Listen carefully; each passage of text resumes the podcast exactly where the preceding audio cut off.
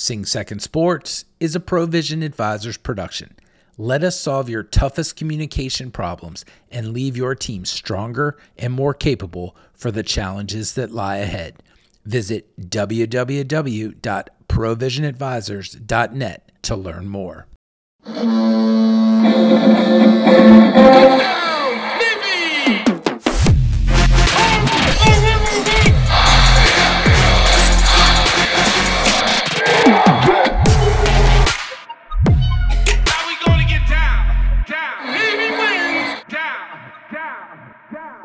Everybody. Welcome aboard another great episode of the Sing Second Sports Podcast. I'm your host, John Schofield. Joining me is co host Ward Carroll, special guest from the Capital Gazette, Bill Wagner, and our producer is Chris Cervello. Uh, today is Thursday, February 3rd, 2022, and we are here to break down what is the midpoint of the Navy basketball season. We're going to do that with special guest Mike Heary, the co voice of Navy basketball with Pete Medhurst. Uh, and in particular, we're going to break down the most recent games. That includes the scenario against American Mike, and then last night's really, really quizzical 22 run, uh, giving up basically everything in the last four minutes and 49 seconds and losing a one point heartbreaker to Lehigh. Um, you and I were texting a little bit this morning about what this loss does to contribute to the overall quality of the resume of the season so far. And, and I know that you have some content on that. But first things first, number one, thanks for joining us. And number two, walk us through how last night happened. Well, it's a tough one, John, because just a few games ago, they they gave up a 27 point lead uh, to Army on their home floor. So, you know, you get into a game late. Um, they were up 17 in the second half, but really, I, the way I looked at it was with under three minutes to go, they were up by 15. Um, missed a shot. Lehigh gets a defensive rebound, and it's they're still up 15 with under three minutes to go. And between turnovers, missed shots, um, poor execution, um, handling the press uh, from Lehigh, which don't think they didn't watch the Army game and see kind of how we handled, you know, the full court pressure um, poorly in the Army game and apply that to this game. And the next thing you know, you miss free throw here or there, the turnovers, as I said um, you don't close the deal and, and take care of the basketball, and and that's how a team can come back. It it seems like it's inexplicable that a team could do that, uh, but but when you don't make the winning plays down the stretch, you know these things could happen, particularly on the road when Lehigh actually had, uh, for the first time in quite a while, a pretty decent environment of of students and fans, you know, making some noise too. So. Um, very difficult loss for the program. Yeah, no one circles the wagons like the ladies and gentlemen of Stabler Arena. So, you know, before I kick it over to Ward, Mike, you know, I, I view you as one of the better uh, free throw shooters in Navy uh, history, possibly in basketball history. Somewhere not as good as Mark Price, but probably better than Eric Ebers. I am very, very concerned, and I've noted this on Twitter as we've watched games before. It's not just the misses from the line; it's when the misses happen at the end of the towards the end of the game, front ends of one and ones that are really, really debilitating. And last night, I mean, we can talk about the Austin Inge inbounds play. We can talk about the free throws, but it comes down to like putting the fun back into fundamentals, as you like to say. What how do you get out of this funk where the free throws are killing you every single time you lose? That's the big thing, John, is is the psyche of this team now. Because if you look at the wins they've had this year, particularly just in the league, because at this point in the game, you know, or this I'm sorry, at this point in the season, it doesn't matter in a way that you beat Virginia. I say that because it's so long ago that what you do in the league against the teams that know you best at this stage of the season is really all that matters. And unfortunately, they haven't been able to draw on making the winning plays, making clutch free throws late in the game when you're trying to seal the, the, the victory away with some of these recent, you know, scenarios of, of losing big leads. Um, it, it's critical to make free throws down the stretch. They shot 17 for 22 as a as a team, but you're absolutely right. Hidden within that was not making them down the stretch, and then the missed second opportunities when you don't make the front end of a one and one. Um, John Carter wasn't in the game late last night, which is a little bit of a surprise, given that he is, you know, their best free throw shooter. Um, you know, you you, you got to want the ball late in the game. Guys have got to. Someone has got to want the ball and say, "Hey, put get on my back. I'm going to make the plays." When when I say make the plays, it could be making free throws, and um, it's one of the things that I really strongly relate to is not being afraid to be the guy in the moment taking the shots. And uh, I kind of played that role when I played, and that's what I draw on. I was not afraid to say, okay, guys, if we're going to live and die with my shot, Hassan Booker set a screen for me, and I'll shoot it. If we lose, I'd rather lose knowing it was on me missing shots than somebody else that I couldn't control the outcome with. So I feel there's a psyche and tenor of this team that doesn't have, they have a guy and multiple guys, but those guys got to want the ball and, and make the plays. And this is coming from a player's perspective analysis versus, you know, sort of the coaching X's and O's. Not incredibly good analysis, Ford. So, Mike, I think you may have kind of answered my question with some of what you just said, but I think what we're seeing here, and what comes to mind is the old saying, um, you you you kind of have to try to for the bad outcome to happen. You know, it, it it's almost like you, you try to flunk out, you try to go to an, to an act board. You know, if you just didn't do anything, you'd you'd have a 2-0. So you, it's almost like you have to try for the negative outcome. And so I think what we're seeing here with you know Lehigh a few weeks ago, Lehigh last night, Army is it's almost this will to win. It's a subjective sort of thing.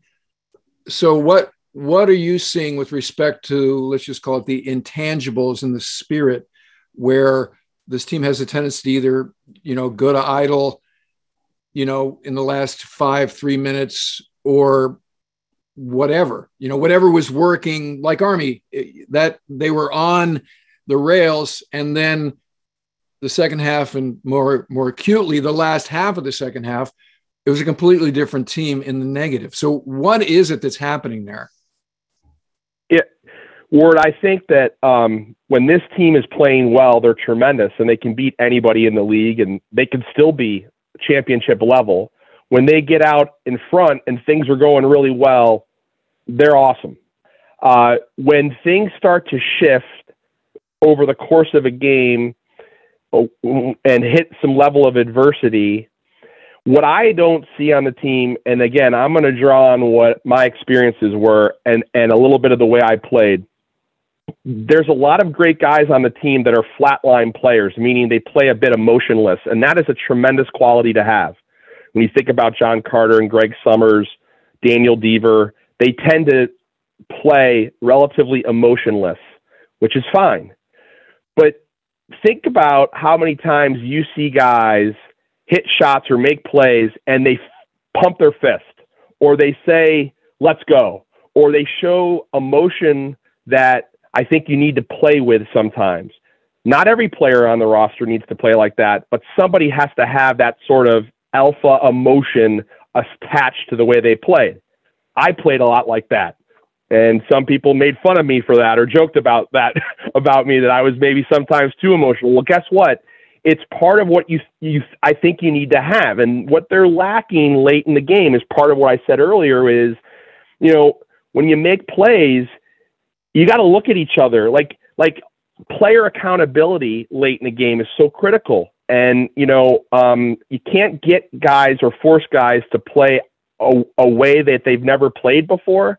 But I think what you what what you're seeing is when when they're not they run into these scenarios against Lehigh and Army or late in the game, and even before late in the game, there's there's not that player or players that are playing with the emotion. I think that players other players feed off of.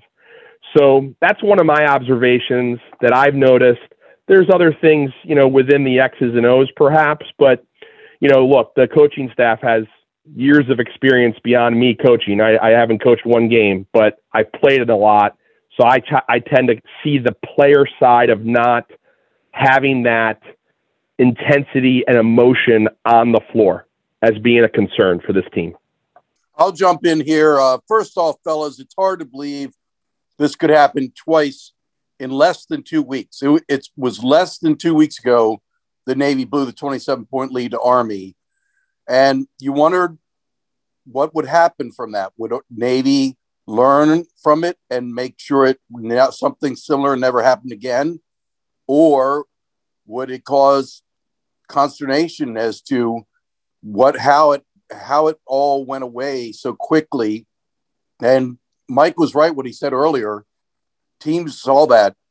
Other teams in the Patriot League saw what happened in Navy and how that lead disappeared so rapidly. And look what happened. Down 17 points, Lehigh played full court pressure, and Navy once again folded in the face of that pressure. And so my question to Mike Heary is, how are you going to correct that? And I'm wondering, kind of a lack of a true point guard. Greg Summers has never been a point guard his entire career at, at Navy. He's been an off guard. And now he's playing the point. That might work fine in a half court set when you just basically making one pass to the wing and then initiating the offense. You run through, cut through. But under pressure, I mean, I can't see these the way that Navy has mishandled the full court pressure. I can't see that happening with someone like Brian Walker or OJ Avwara, a true point guard with great ball handling ability. Sometimes, and again, I know you can't do it against two on two traps all the time, but a lot of cases, a great point guard just takes the ball and dribbles right through the backcourt into the front court and clears it himself. What you tell me, Mike Heary, what do you see here? You make a good point, Bill. And and last night Austin Inge played 19 minutes, um, had one point, um, and it was a free throw, one for two from the foul line, and he had zero assists. So I think that they have won a lot of games without Austin Inge because of the injury.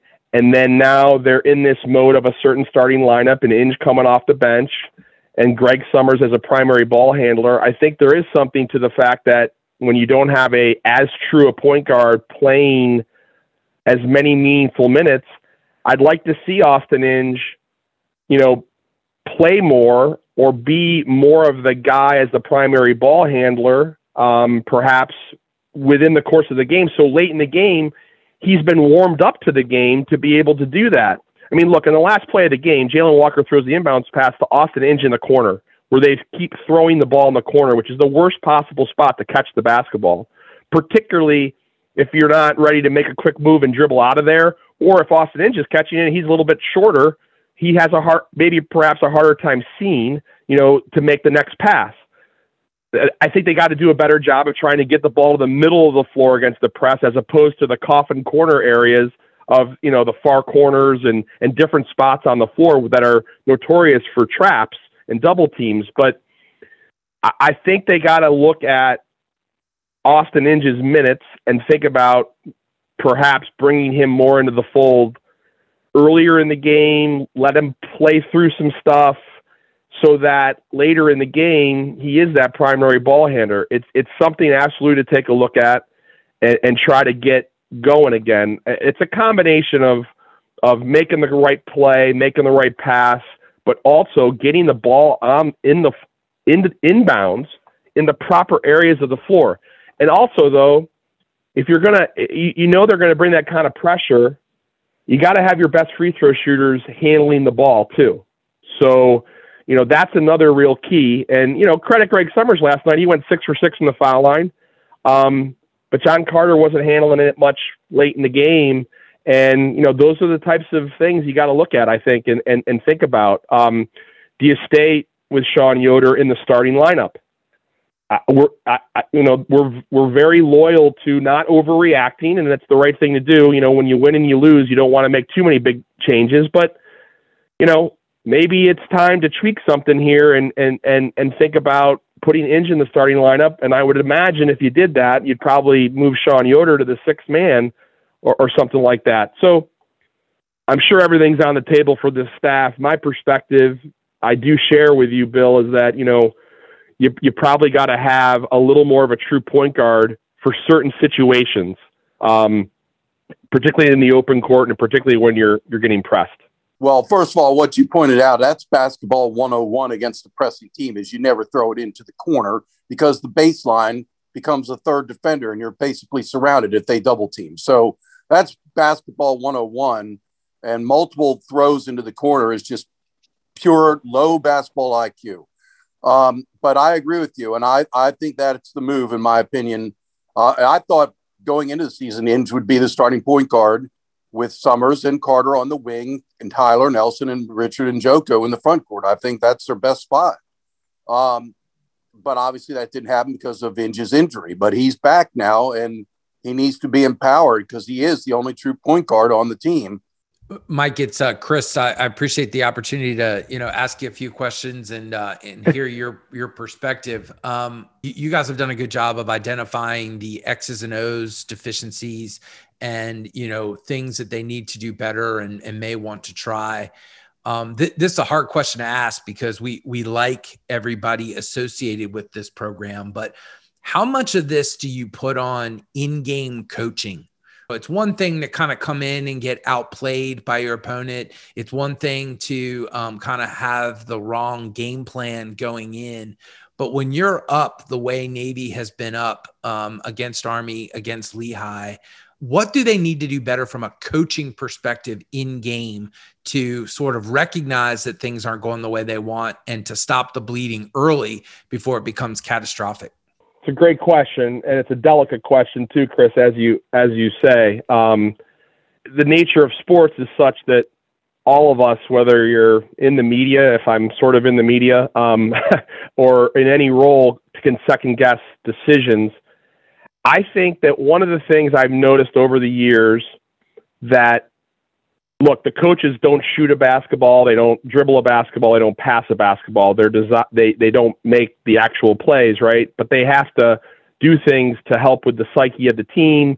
There are obviously the X's and O's, right combinations of players, et cetera. The one thing that I've noticed in the two um, losses where teams have come back is that I I I look at maybe the use of timeouts to try to curtail the snowball effect of momentum going down the hill and the train coming at you.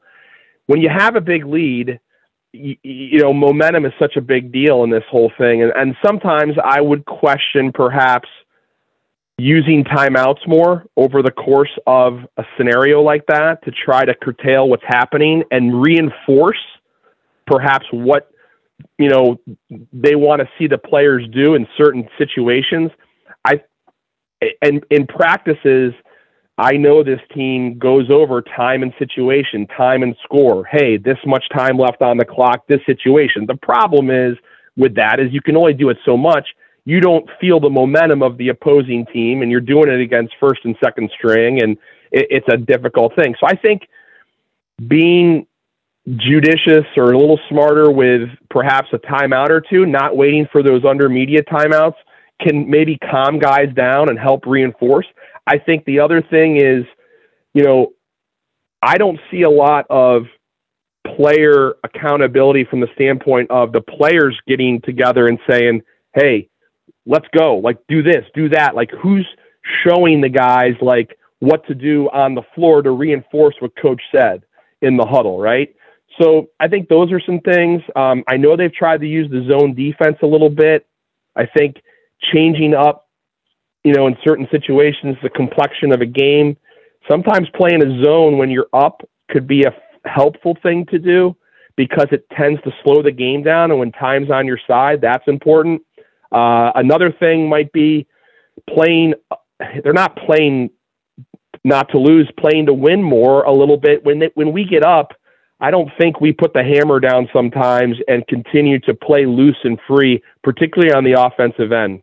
And you know, you got to be aggressive. Now, do you want to shoot five, ten seconds into the shot clock in the possession? No, but you can't wait until the under ten seconds in the shot clock and have every possession come down to the last five seconds of that possession of the shot clock where you're trying to get a shot. It puts too much pressure on your offense. And this is not a team that scores 70 points plus per game or 75 a game, right? So if you're offensively a little challenged, I don't like when we bring things down to under 10 seconds late in the game and we're up and it puts all this stress and pressure on making a late possession play.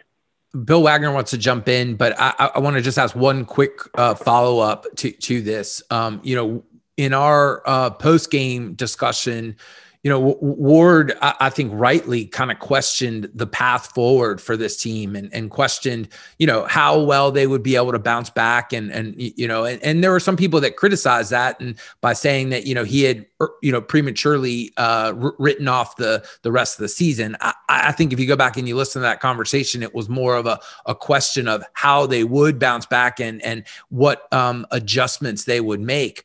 From your perspective, um, is this team able to uh, to kind of you know take on board some of the things that you guys have talked about and and make the adjustments necessary to still be competitive in the Patriot League tournament and perhaps make the uh, NCAA tournament? So, Chris, I think that a lot of what I've talked about are things I'm sure the coaching staff is talking about. Like I said, there's a lot of experience on that bench. Um, a key statistic that I don't know that has been mentioned is after last night, Navy's wins in the Patriot League, their opposing Patriot League opponents' combined record is 16 and 32. Their combined win loss 16 and 32. We've beaten Boston, Holy Cross, Boston twice, Holy Cross, Lafayette, American, and Bucknell. They're all the teams that are below us in the standings, and we've done a great job winning those games we're gonna every game we have left, except for Lafayette and Holy Cross, is going to be against teams that are in the upper half, tied with us or Colgate, right? So if you really peel back the onion a little bit and look at it, we've we haven't beaten any of the teams other than Boston University with a winning record yet. So we've done a great job beating arguably bad teams. Um, we have to find a way to beat when's the last time we beat a team where we were at an adversity? We we met some adversity. It was under five minutes in the game, and we were down three or four, and we had to make plays down the stretch to win. Uh, Virginia might be the only game that I can think of. The American game, I would argue that American almost gave that to us in the last in the game before Lehigh, in the sense of they had their opportunities, they just missed shots credit our defense for that, obviously. But we have yet to show the intestinal fortitude of being in a 50 50 ball game and coming out on top. The BU game we won on the road, we got up big in the second half and held on to win by seven. I want to see us win a game against a team that's got a winning record in the Patriot League where under five minutes it's tied or we're down and we got to make the significant winning plays down the stretch. That's what you have to do in March. So at some point, you have to prove that you can do it in the regular season, and I've yet to see us do that. So that is one of my biggest concerns going forward is we're playing teams with winning records, and we haven't proven the ability to win a tight game where it's a 50-50 game and we and you got to make the winning plays down the stretch. So, guys, I just was going to jump in while I was listening to Mike's previous answer to Chris's question. I was scrolling Twitter, and my God, the Lehigh comeback was highlighted on Sports Center with Scott Van Pelt late night, which means Navy's collapse was low lighted. So that's nothing you want to be part of. Is a ESPN highlight package with Scott Van Pelt narrating how he blew a 17 point lead but uh, the last thing I'll say before I pass it back to John to close us out, Mike's 100% right. Navy's got to prove it can beat the good teams in the Patriot League. It starts Saturday at Loyola. Uh, Loyola's in the upper uh, echelon of the league, and that game's is on the, that game is on the road. You can make amends for what happened Wednesday night by beating Loyola, but you know one thing I will say, and I've noticed that this team has not closed out strong seasons. They've had numerous times in the last decade or so that there's been strong regular season runs where they won eight of 10 or whatever. This team has to prove it can get the job done when it counts at the end of the season, which particularly means the Patriot League tournament. Back to you, John. We've just been taking about 15 minutes talking about the sky is falling, but then you can look at it. And if you told me at the beginning of the year that we beat Virginia on the road, uh, take those experiences with three ACC teams at the very beginning, a very manageable non conference schedule, and that here we are with seven games left in the season and we're tied for second and we beat Virginia, um, tied for second in the Patriot League, and overall, you know, with a pretty impressive 14 and 8 record. I think a lot of people would have taken that at the very beginning. Um, so, how do you evaluate the evolution from Virginia as the left bookend to the debacle last night as the right bookend? You know, how do you evaluate how this team has grown? What are the surprises and what are the concerns? Yeah, John. I mean, at a thirty thousand foot level, you're right. You know, fourteen and eight, and eight and three on the road, and tied for second in the league. Although, you know, when you do a deeper dive, like I mentioned with the statistics of the opponents' combined record of the wins we wins we have, you know, we're beating the the the poor the the, the teams with uh, poor records. Uh, the way we had those two losses and then the tiebreaker. See, that's the other key thing here is, you know, now you got Lehigh with two wins. They're going to have every tiebreaker over us. So, look, they absolutely, though, have control over where this thing moves forward. And it's a huge game at Loyola on Saturday. They're tied with them by record in the league. They need it because they're going to have Loyola coming back home later in the month. And so it's important to get that first one on the road. And this team is one on the road. Uh, it's I, I, I think the psyche of this team, I've used that word a few times. It was great that they bounced back with the win against Bucknell after the Army uh, blown lead. But Bucknell is not a very deep team, and they don't defend really at all relative to Navy, certainly. So it wasn't like they beat a high quality team, you know, in, in Bucknell. So I, I think this team has to have that higher higher quality win on on the road, at home, whatever in the league, and they can move forward. I, I worry about. Bill made a great point about how they've closed seasons. They have not closed seasons well in February and March, uh, particularly in March in conference tournaments. So my biggest concern moving forward is how these players react to these situations that have repeatedly failed them in terms of, of, of, of turning into losses. So that's that's really you know one of my biggest concerns is is how they handle these time and situations moving forward and learn from them and improve upon them because when you play the teams with winning records in the league the rest of this month except for Holy Cross and Lafayette you're going to be playing good teams every game is going to come down to that last 5 minutes and what do you do in those moments when it's winning time. And Pete and I say that on the air all the time. The last five minutes of the first half and the last five minutes of the game are where it, it, a lot of games are won and lost, obviously. So it's um it's it, it's an it's going to be an interesting rest of February. And again, you're trying to play your best basketball going in the conference tournament, and right now Navy's not you know, playing their best basketball. So they got to churn that thing around as well to to have the confidence to feel like they can absolutely, you know, win the conference tournament. Yep, the ups and downs of the basketball season are significant, and there are going to be many ups and many downs. This is another opportunity as we talk about the merits of the physical mission for uh, for the boys to pick themselves up and get a big win in what I like to call the Mike Heary Super Bowl over the weekend, where uh, your undergrad alma mater and your graduate school alma mater face off. So good luck for uh, your fan for your fanaticism there. I think it's pretty obvious who I'll be uh, rooting for in that one. uh, I mean, more enjoyable experience for you, possibly watching both of your alma maters play or sitting with Cassius Winston uh, behind the Michigan State bench and watching Michigan State beat Maryland. Uh, that was uh, quite an experience for sure, as you can attest, given that we were spending some quality time together. Uh, it was quite a game, and give Maryland credit, right? I mean, they were down 15, and and they came back and played well.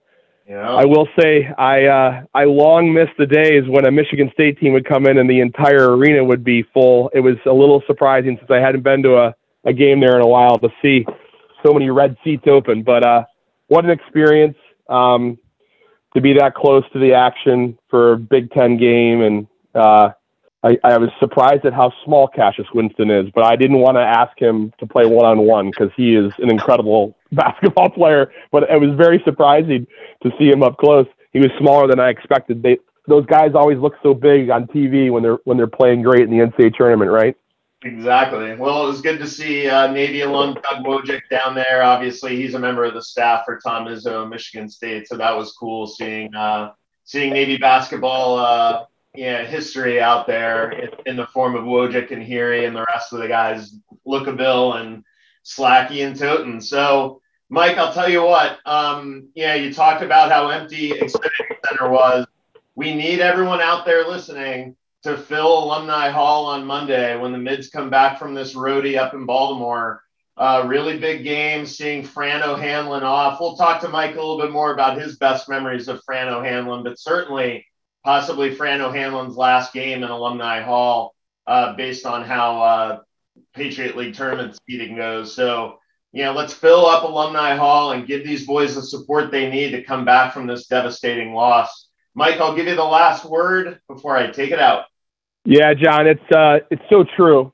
You know, uh, you know, the environment in Alumni Hall has always been challenging to to you know fill up, and it, it, it was even when I played. But we certainly, with some success, were able to fill the lower bowl, lower bowl of Alumni Hall a lot more. And when that thing is filled and people are showing a lot of energy and enthusiasm, it, it makes a true difference. When you have a, a 50-50 game and maybe you need to draw on some emotion or energy, a crowd can a crowd with some energy can really push you through as a player. So you're spot on with respect to you know trying to get people to come out and watch Navy. They need the support. They deserve it. They are 14 and 8 and 7 and 4 in the league, and they're having a good season, and they're right there. And you know some of that that energy in Alumni Hall could really make a difference. Fran O'Hanlon, I'll just say, is one of the guy, classiest guys in all college basketball. I have the utmost respect for him. I can't wait to see him one last time. The battles we had uh, in the in the mid to late '90s were epic. His teams were always well prepared. He is truly one of the the great college basketball coaches that many people, you know, probably not in this region of the country really know about. I mean, to do what he did for as long as he did at Lafayette, and think about what Lafayette basketball was like before he got there, it's it's really impressive. And of course, he's an alum of some school up. Yeah, I know. I knew that you were going to close. I just so I figure I'd just go ahead and say it now. But uh, yeah, Coach O'Hanlon is he's one of the best. Very much. So, all right, ladies and gentlemen, this is our basketball centric episode. And so many thanks to Mike Heary for his insight and his analysis. Again, two big games coming up Saturday at Loyola and then Monday night in Alumni Hall. Let's not forget if you need something to do on Saturday on the yard, come out and watch the ladies take on Loyola at 4 p.m. in Alumni Hall. And lastly, before we go out, I know Mike Heary remembers his day very well. Ward, of course, had to be an aviator along with Cervello, so they didn't get this experience. But tonight in Alumni Hall is quite another experience other than a basketball game. It is ship selection night. Congratulations to the first seeds who are going to go up and pick their ships. What other place out there can you basically name where you're going to be working uh, in February of your senior year of college? Another awesome thing about the Naval Academy. And of course, Mike Heary was so high up there in the order of merit, he decided to pick a small broken frigate out of Florida, which I thought was a pretty smart move, right, Mike? Oh yes, I mean I had all the choices you could possibly imagine. So yeah, it was uh, it was it was one of whatever was available to me at the time. I guess you could say. well, for Super Swell, Mike Heary, Chris Cervello, Ward Carroll, and special guest Bill Wagner, I am John Schofield. Let's beat Loyola. Have a great week. We are out.